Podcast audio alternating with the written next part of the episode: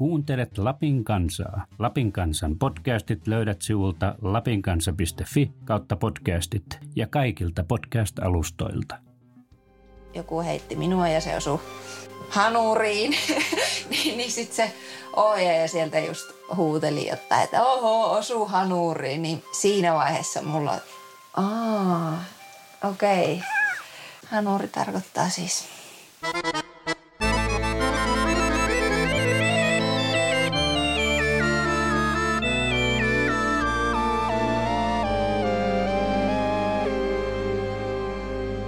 Tervetuloa, hyvät kuulijat, jälleen Populappi podcastin äärelle. Minä olen Jaakko Laitinen, VS erikoiskirjaston hoitaja Rovaniemen musiikkikirjastolta. Vieraanamme on tänään harmonikan soittaja, säveltäjä, teatterimuusikko, musiikin opettaja Kaisa Ristiluoma. Tervetuloa. Kiitoksia. Jäikö tuosta titteli litaniasta jotain vielä tärkeää puuttumaan? Kyllä se, se oli oikein kattava. Hyvä.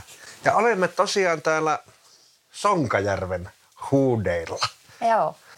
Jos joku ei tiedä Sonkajärveä, niin miten tämä sijoittuu Rovaniemeen? Tämä on reilu 30 kilsaa pelloon päin, niin minä neuvosin. Ja Lehtojärven ihan vieressä. Joo. Sinun koti, paikkakunta ja suomalaisen kulttuurin kehto. Se on varmasti suuri kunnia edustaa suomalaisen kulttuurin aivan alkulähteitä. Niinpä.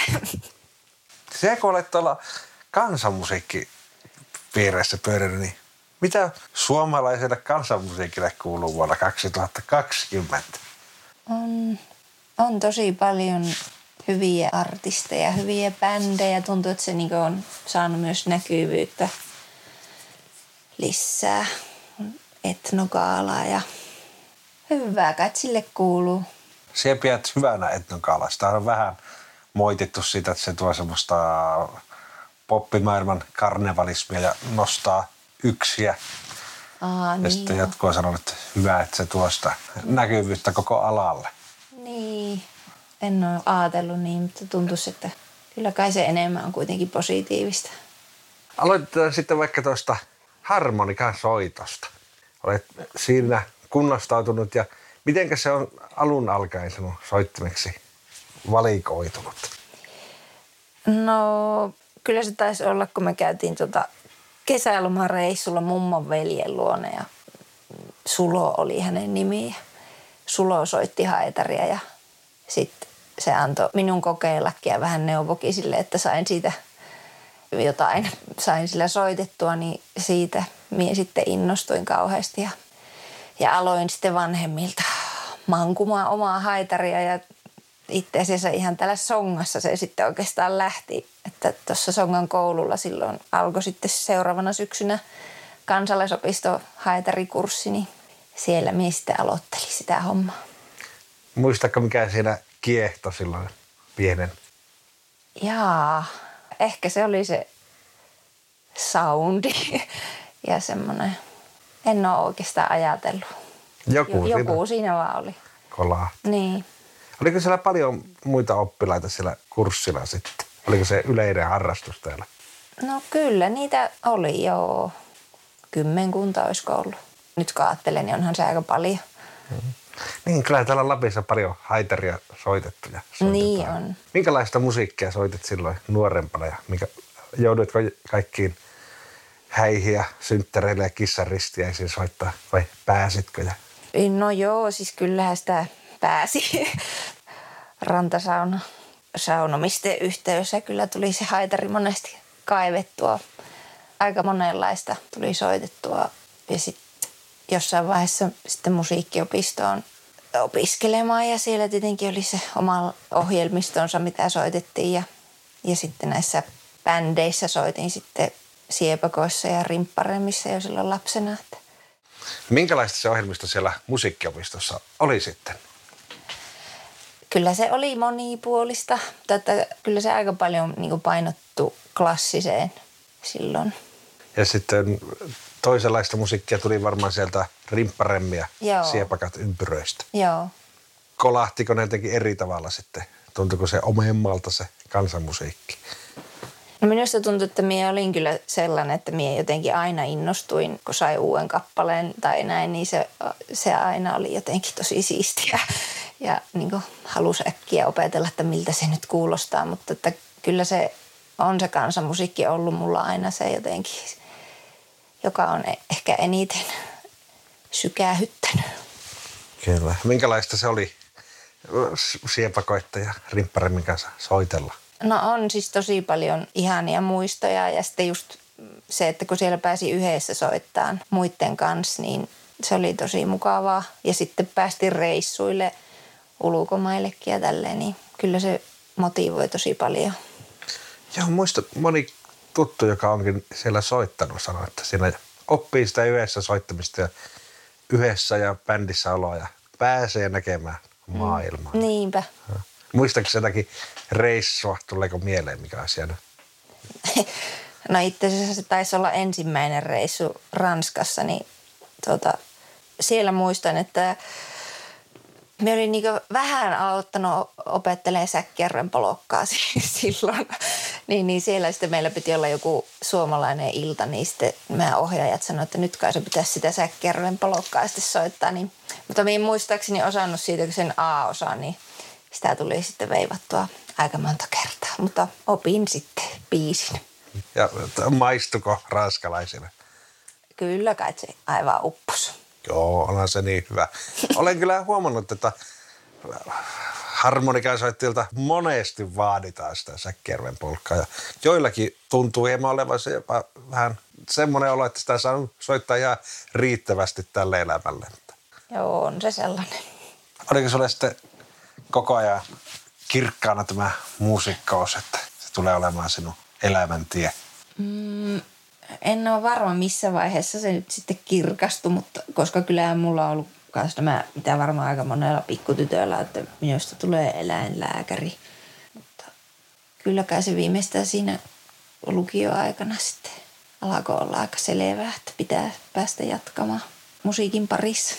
Onko ollut heikkoja hetki, että tehnyt mieli heittää haitarikaivoja, alkaa eläinlääkäriksi?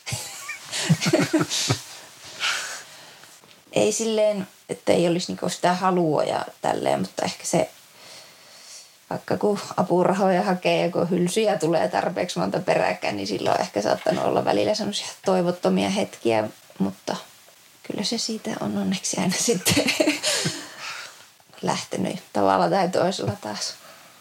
Miten se jatkui sitten tästä? Läikö Rovaniemeltä maailmalle jossakin vaiheessa? Joo, minä lähdin lukion jälkeen Kuopioon.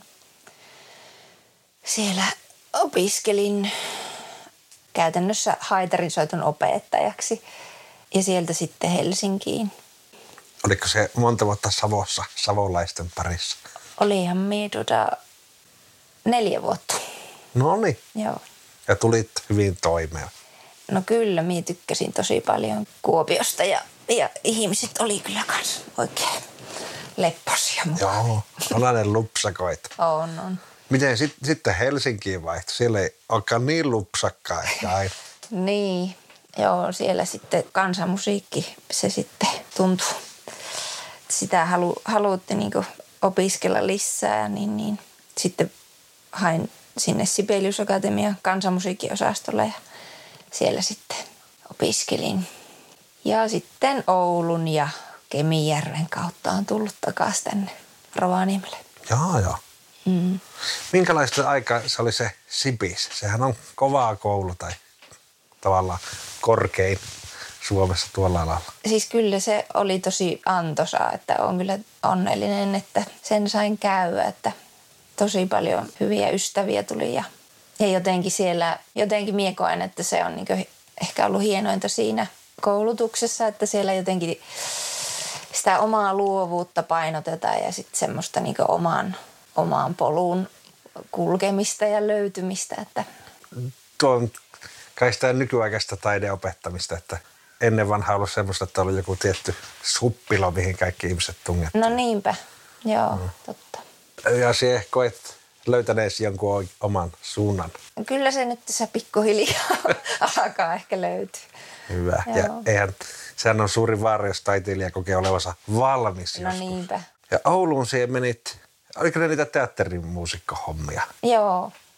Sait kytkettyä kansanmusiikkihommaa siihenkin, muistanko oikein? Mä oli mulla siinä itse asiassa välissä semmoinenkin, että kävin täällä Rovaniemellä Siitosen Minnaa tuurailemassa, kun hän oli äitiyslomalla, niin Oulusta käsin olin täällä silloin ja sitten tuli semmoinen tota, kilpakosijat sinne, oliko se nyt silloin Oulun kaupungin teatteri ja Sari Kaasisen säveltämä musiikaali ja sitten sen jälkeen mielensä pahoittaja. Se oli semmoinen, mihin sain itse sitten suunnitella musiikit. niin, niin, semmoisia hommia. Oli tosi mukavia hommia kyllä. Ja varmaan pääsi oikein näyttää kynteensä oma, omimman musiikkilajien parissa. No niin, kyllä joo. Ja kauan sulla meni siellä Oulussa sitten? No meni siellä tuota kuusi vuotta. No niin. Mutta sitten kuitenkin veri veti tänne Joo, kotiseudulle. Miten sulla on sitten Rovaniemellä? Eikö sä kävit Kemijärvellä ensin? niin. Minkälaista siellä oli? Kemp Townissa? Kem- Kempukassa. No tuota miehän lähi ihan kokeileen, että miltä se täyspäiväinen opetushomma tuntuu ja olin pari vuotta siellä sitten musiikkiopistolla Haitarin soiton opettajana.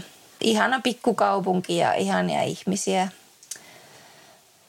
Mutta että kyllä se sitten, kun tuli mahikset päästä tänne Rovaniemelle, niin pitihän se sitten lähteä. Niin Rovaniemellä on kyllä hyvät pienen ja suuren kaupungin mm. puolensa. Monesti aina vähän vallalla semmoinen käsitys, että Helsingissä on kaikki musiikkielämä pakkautunut ja pitäisi olla siellä. Mm. Mutta sä olet pystynyt täältä käsiin kuitenkin elämään elämään olemaan muusikko. On, onko se ollut helppoa vai vaikeaa?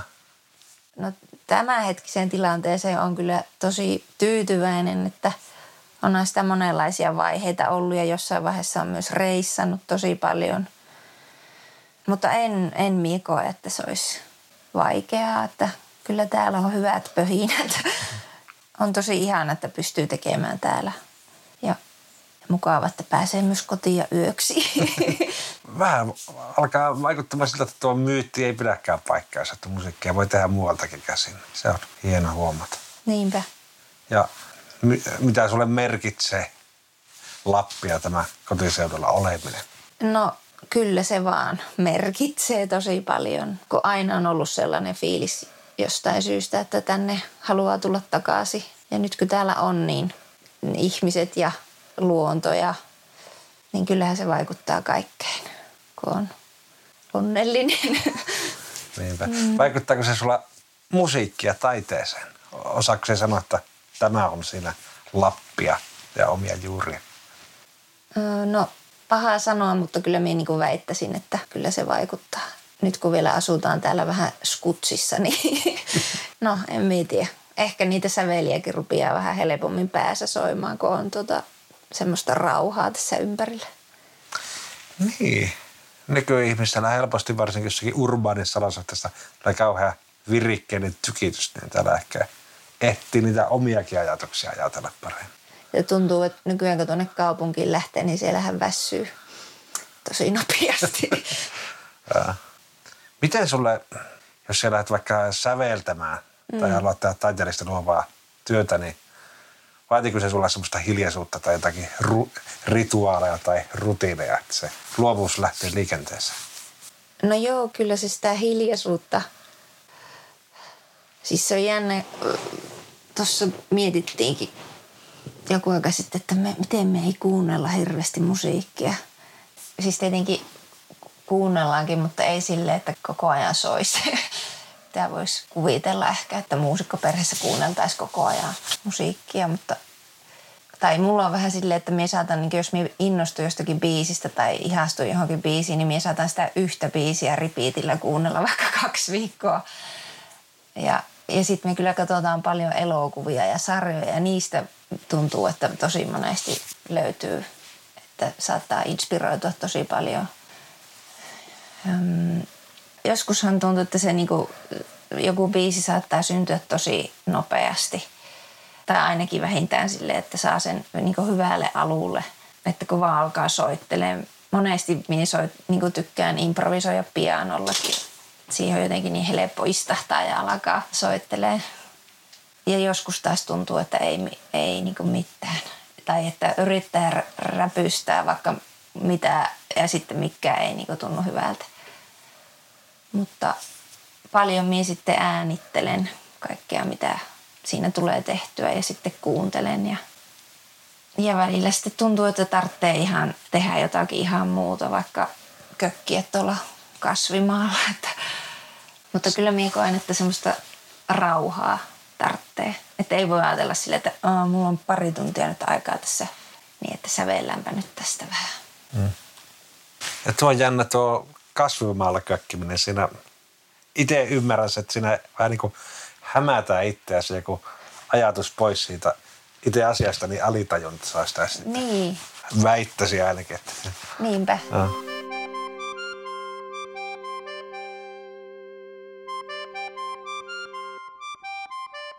Kun sä olet paluumuottanut tänne mm. Rovaniemelle, mitä sä olet sitten tehnyt täällä, ainakin opettanut ja monenlaisissa bändeissä mukana ja mitä kaikkea?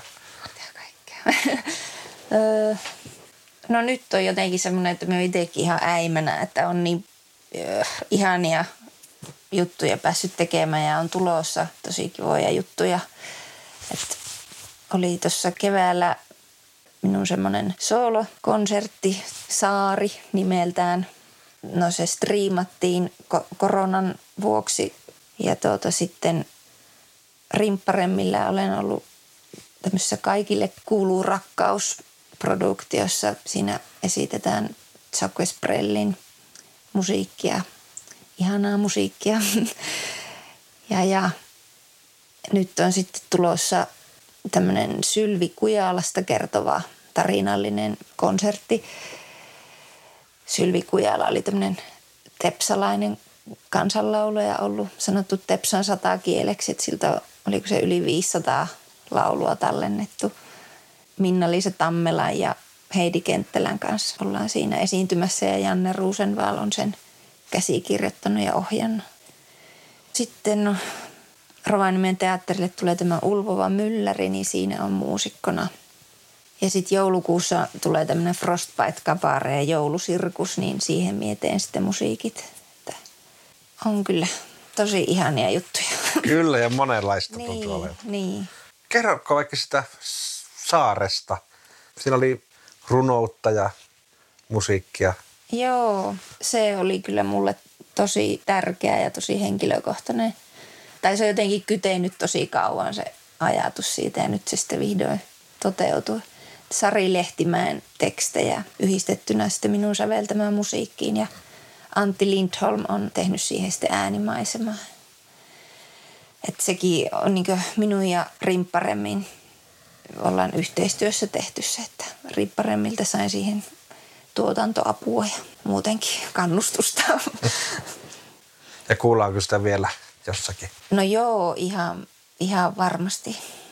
En nyt just osaa sanoa, että missä seuraavaksi, mutta – ja on nämä vähän semmoisia aikoja, että niin, ei oikein kukaan Niinpä. Hmm. Tarkoitus olisi tehdä myös niin nuotti materiaali. Hmm. Kuinka tarkka nuotti? Onko se semmoinen tosi niin. koville ammattilaisille vai semmoinen toiveen laulukirja helppo? No se onkin ihan hyvä kysymys, jota me olen kyllä tässä pohtinut, että me niin paljon siinä soittaessakin niin varjoin ja saatan soittaa niin eri tavalla just, että pitäisikö olla semmoinen tosi pelkistetty nuotti, johon sitten joku toinen soittaja saa niin tehdä miten haluaa. Mutta olen miettinyt, että ehkä se sitten olisi kuitenkin, että se on niin minun soittotyylin pohjalta se nuotti, mutta siihen saa sitten kukin soittaja omia vapauksia ottaa niissä biiseissä. Niin, se on tavallaan kumpikin lähestymistapa on oikeutettu sitten niin. vaan valita. Niin. Jos joku haluaa ottaa sinun tyylit haltuun, niin se vaatii sitä tarkempaa. Niin. Ja, olitteko te äänitelleet, äänittäneet sitä? Joo, ollaan äänitelty. Mitä sinä tykkäät tästä studiotyöskentelystä verrattuna sitten kaikkeen liveen ja luovuuteen? Niin Minkälaisia fiiliksiä se herättää? No onhan se semmoista vähän kuumottavaa aina, mutta jotenkin tuntuu, että se on myös tosi hyödyllistä ja semmoista monesti joutuu jotakin yksityiskohtia sieltä, niin tulee mietittyä asiat tosi huolella ja myös niin kuin, että tuntuu, että se, kun ne äänittää hyvin, niin se myös vie eteenpäin niitä biisejä. Ja... Itse olen huomannut ainakin, että kun se musiikki on niin semmoista hetken että jos mokailee niin keikalla, niin se voi sitten seuraavana hetkenä korjata, mutta niin. levyttäessä tuo kikka ei pädekään, niin se pitää oikeasti olla. Hyvin pitää olla hallussa ne silloin. Ai, niin, ainakin itsellä se vie aina sitä hommaa niin paljon eteenpäin se levyttäminen, Joo. tykkää sitä ihan sen takia. Niinpä. Ja entä miten se Jacques Prelia suomeksi, mm. miten siinä ottaa aivan jotenkin eri tavalla, että sai sen ranskalaisen, onko se musette tyylin? Niin, no itse asiassa siinä minä soitan pianoa. Aa. Joo, ja, ja tuo juurikin tämä minun parempi puolisko Nurppi Jukka on siinä tuota, ollut sitten kapellimestarina tai niin kuin vastannut siitä musiikista. Että... Minkälaista niin. musiikkia se on sitten soittaa? Vahvoja sanotuksia ainakin. Kyllä meikä tykkää. se on kyllä oikein semmoista elämänmakuusta. Kyllä. Monenlaisista ihmiskohtaloista ja ilmiöistä, traagisista ja, ja rakkaudesta tietenkin. Ja mm. Elämän kaikkia puolia. Niin, nimenomaan. Tarkastele. Joo. Entä musiikillisesti, minkälaista se on soittajan kannalta?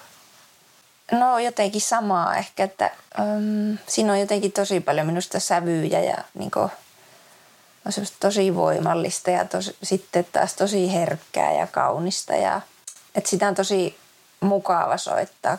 Tuntuu, että se on niin, niin mielenkiintoista. Ja sitten teillä oli, huomasin, villasukkatanssit. Aivan.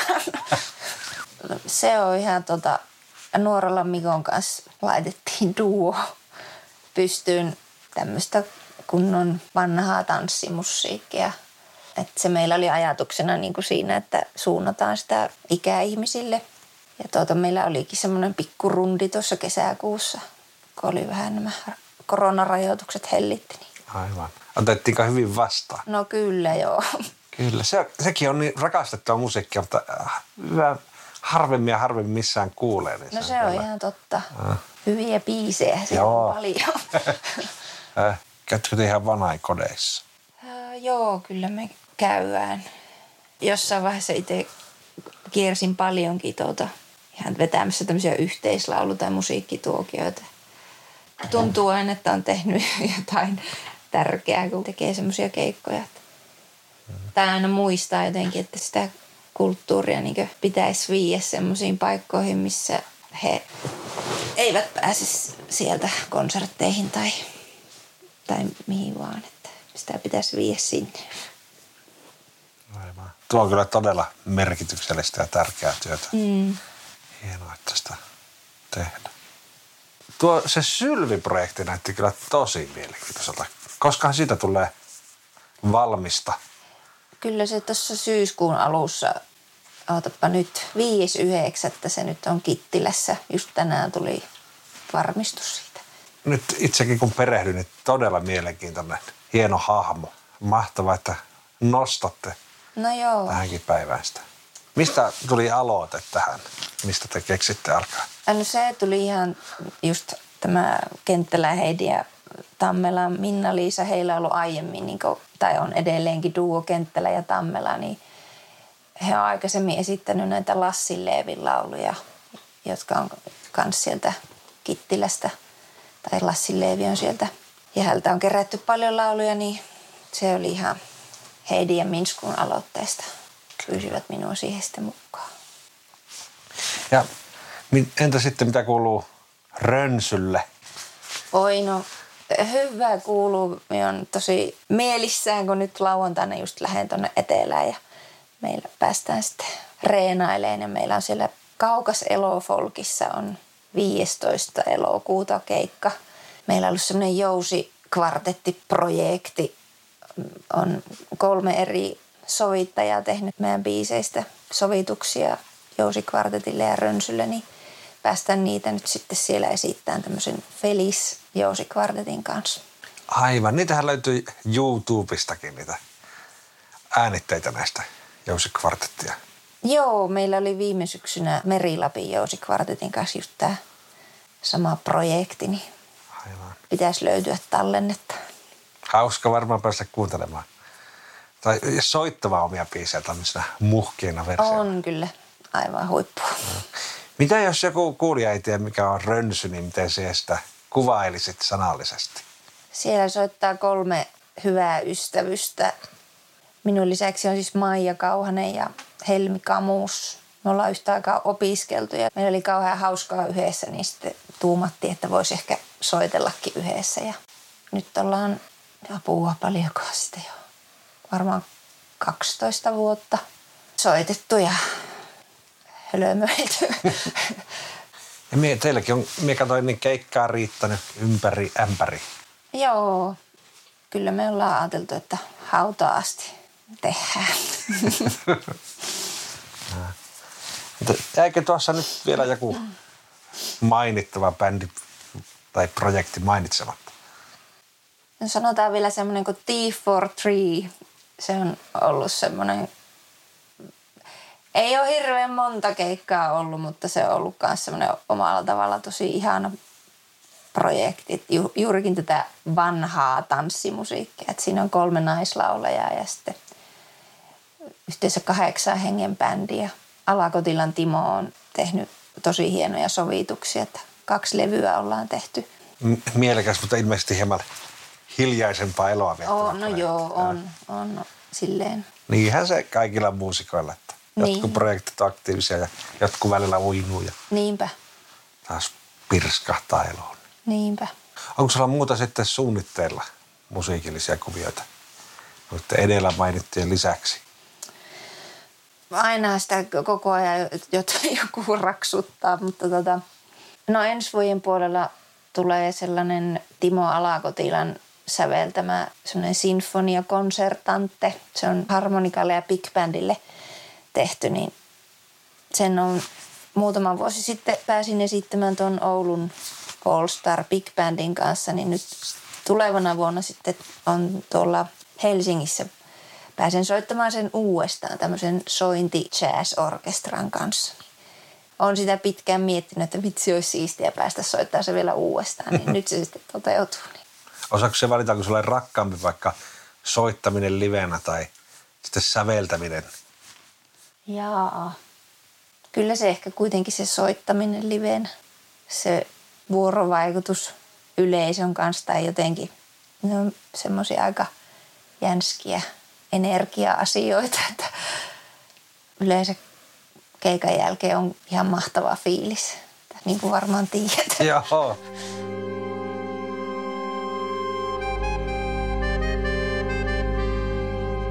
Tuolla vilahti tuo piano myös, niin kumpi on sitten niin pääinstrumentti? On se harmonikka vai onko se piano?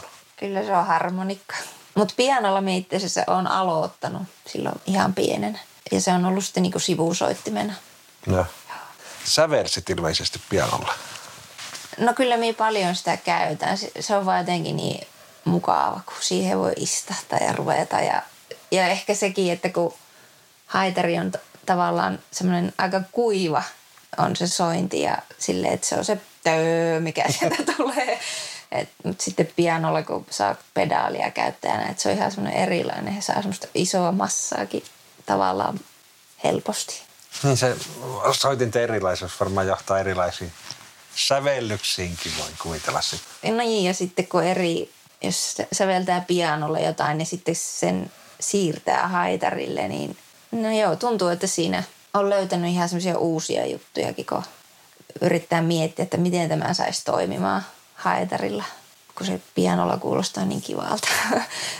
Joutuu miettimään vähän eri kantilta musiikkia ja ne eri jutut on ehkä helppoja ja luontevia sitten eri soittaa. niin, just näin. Muistaakseni tuo edesmennyt Jarno Stakula sanoi jossakin haastattelussa, se joka vuosi opettelee kuin uuden soittimen ihan vaan, että se saa niinku Okei. Se erilaista näkökulmaa säveltämiseen ja tekemiseen. No se harvinainen. Minusta olisi tosi siistiä osata soittaa vaikka kitaraa, kun sit sillä saa taas niin kaikkea ihanaa. Musiikin tekemisen ja muusikkoiden lisäksi olet sitten myös musiikkikoulu Pop-Upissa. Mistä siinä on kyse? Mikä on musiikkikoulu Pop-Up?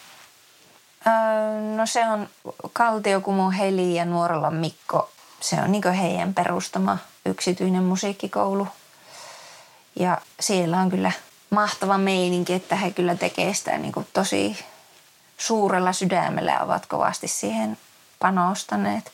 Arvostan kyllä tosi paljon heidän tekemistä. Minkälaiselle oppilaalle tai opiskelijalle suosittelisit? Kenen kannattaa sinne tulla oppilaaksi? No kyllä minä sanoisin, että ihan, ihan kenen vaan. Ja siellä on kyllä niin sillä tavalla joustavaa, että aikataulut pystyy sopimaan helposti ja, ja mennään niin oppilaan ehdoilla ja sille, että mistä itse on kiinnostunut. Niin. Eli jos on jotakin kauhumuista ja jostakin vanha-aikaisesta opetustyyleistä, niin sitä ei enää ole. No ei, ei varmasti ole. No. Ja voi vaikka tulla sinun oppiin haiteria Joo. opettelemaan. Joo, voi kyllä. Entä miten, monia varmaan hämmentää tuo instrumenttisi monet nimet. Hanuri, haitari ja harmonikka, mitkä niistä on ok ja mikä ei? Mulle kyllä kaikki käy. Itellä tulee ehkä eniten käytettyä ihan vaan haitaria, mutta en mie koe, että olisi jotenkin.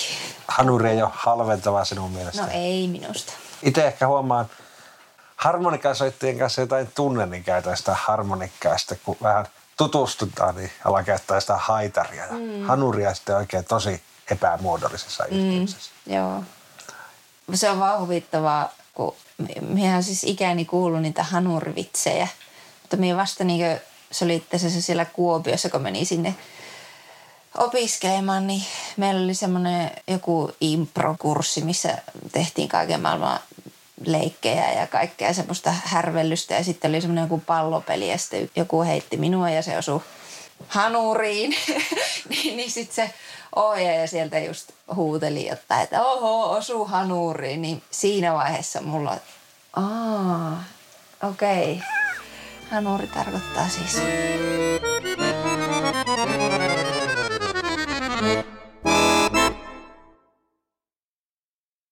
Kansanmusiikki on kuitenkin marginaalista musiikkia Suomessa, mutta mikä on sinun mielestä sen kauneus? Mitä annettavaa siltä olisi niin kuin suomalaiselle musiikille ja musiikin tekemiselle ja ylipäänsä kulttuurille? Että, no ainakin minun mielestä se ansaitsi saada enempi näkyvyyttä ja enempi vaikutusta, niin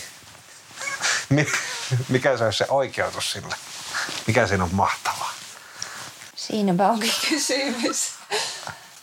No tulee mieleen tämmöisiä niin joku alkukantaisuus ja se alkuperä on jotenkin niin semmoista, että ne on, ne on vaan syntynyt, vaikka että kun joku on lypsänyt lehmiä ja sitten se vaan lauleskelee siinä siitä, että se on niin luonnollista.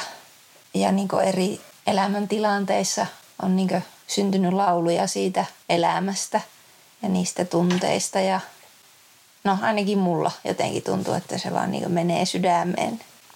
Niin joku tuommoinen, se on niinku äh, väkevää itseilmaisua. Niin. Ei ole sillä tavalla jotenkin Excelillä tuotettua musiikkia. Mutta niin, että paljon. se olisi jotenkin kauhean analyyttisesti ja mietitty, että mikä nyt myy tai että se on vaan, se on vaan syntynyt.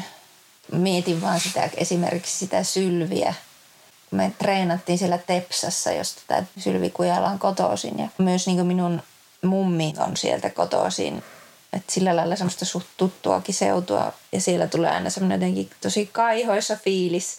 Että siellä on vielä niitä vanhoja pihapiirejä säilynyt ja on miettinyt monesti, että ehkä Rovaniemikin on näyttänyt joskus vähän tältä ja siellä on jotakin semmoista niin kuin tosi nostalgista. Mutta sitten just myös voi kuvitella, että kuinka köyhissä ja kovissa oloissa ihmiset on elänyt joskus silloin.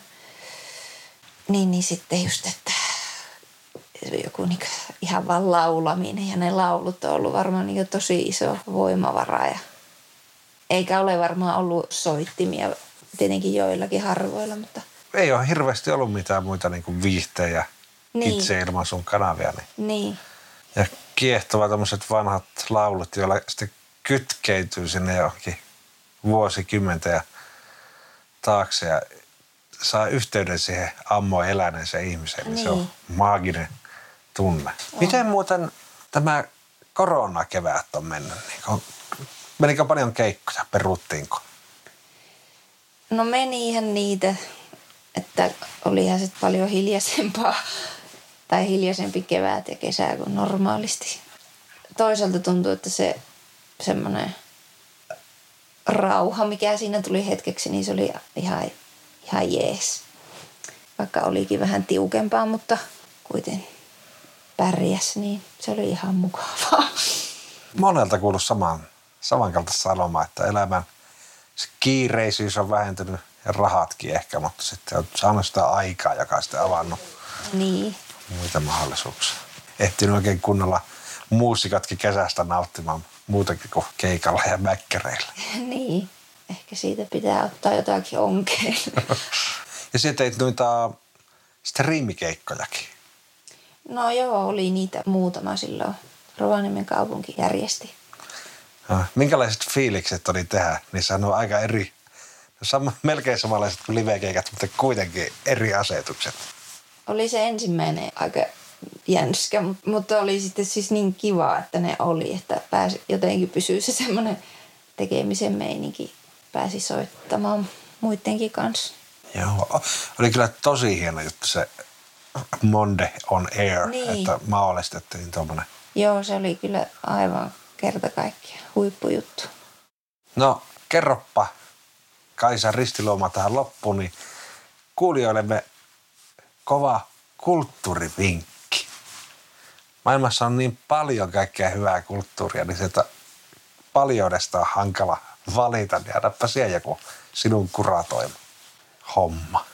No, kun puhuttiin tuosta kansanmusiikista ja tuosta alkukantasuudesta, niin minä voisin vinkata semmoisesta nettisivustosta kuin skvr.fi. Eli Suomen kansan vanhat runot. Sieltä löytyy niinku kalevalainen runous, mitä on kerätty. Ja se on minusta tosi mielenkiintoinen, että sieltä, sieltä voi valita paikkakunnan, vaikka Rovaniemi tai Posio tai mikä vaan. Ja sitten sieltä löytyy kaikki se runous, mitä on kerätty siltä alueelta. Että ihan lastenloruista loitsuihin. Et jos niin tämmöistä omaa kulttuuriperintöä haluaa tutkailla, niin se on mahtava arkisto siellä. Joo, me on nähnyt ne joskus tuolla Uulun hyllyssä Tampereella, tämä musiikkikauden. Nehän on valtava määrä kirjoja. Joo, niinpä. Joo, eli löytyy jokaisella taskukosta se tuo monta hyllymetriä, niin Suomen kanssa vanhoja runoja. Mm. Mutta itse asiassa, annapa vielä tarkemmin, että sitä, siellä on niin paljon niitä runoja, niin joku oikein täky, mitä sitä, mistä päästä kannattaa lähteä sitä tutkimaan. Jaa, no tota, vähän mikä kiinnostaa, että siellä on sitten myös, niin voi rajata sen ihan runotyypilläkin, että mulla kiinnostaa just nämä kaikki tämmöiset loitsuhommat esimerkiksi, että kun ennen vanhaa on oikeastikin ollut semmoisia ihmisiä, jotka on pystynyt vaikka seisauttaa veret, niin sieltä voi löytää vaikka semmoisen loitsun, millä on seisautettu veret. Onko se testannut niitä? No en oo. Tämä on kyllä ollut tilanteita, joissa on tullut mieleen, että hitsiko osaisi. Mm. Sieltä voi lähteä kokeilemaan jotakin vanhan kansan loitsuja sitten. niin. Kiitos tästä hyvästä vinkistä. Ja sitten vielä annappa kuulijoille, että jos haluaa sinun tuotantoon nyt perehtyä, niin mistä päästä kannattaa lähteä? Mistä sitä löytää ja mitä kannattaa ekaksi kokeilla? No, kyllä minä sanoisin, että tällä hetkellä varmaan se rönsyn tuotanto on semmoinen, mistä kannattaa lähteä, että se löytyy Spotifysta. Että mieti se pikkuhiljaa on alkanut aktivoitumaan että, ja pikkuhiljaa tulee sinne nettiin varmaan lisääkin, mutta että nettisivut on ja somessakin olen nyt yrittänyt aktivoitua. No niin. Ja somet seurantaa, niin kuulee mitä sitten Niin. uudetkin hommat Joo, kyllä mie tuoreelta. siellä koitan nyt kertoa, mitä mie puuhailen. Hyvä. Kiitoksia tästä juttutuokiosta. No kiitos itsellesi. No niin. Hei hei. Hei hei.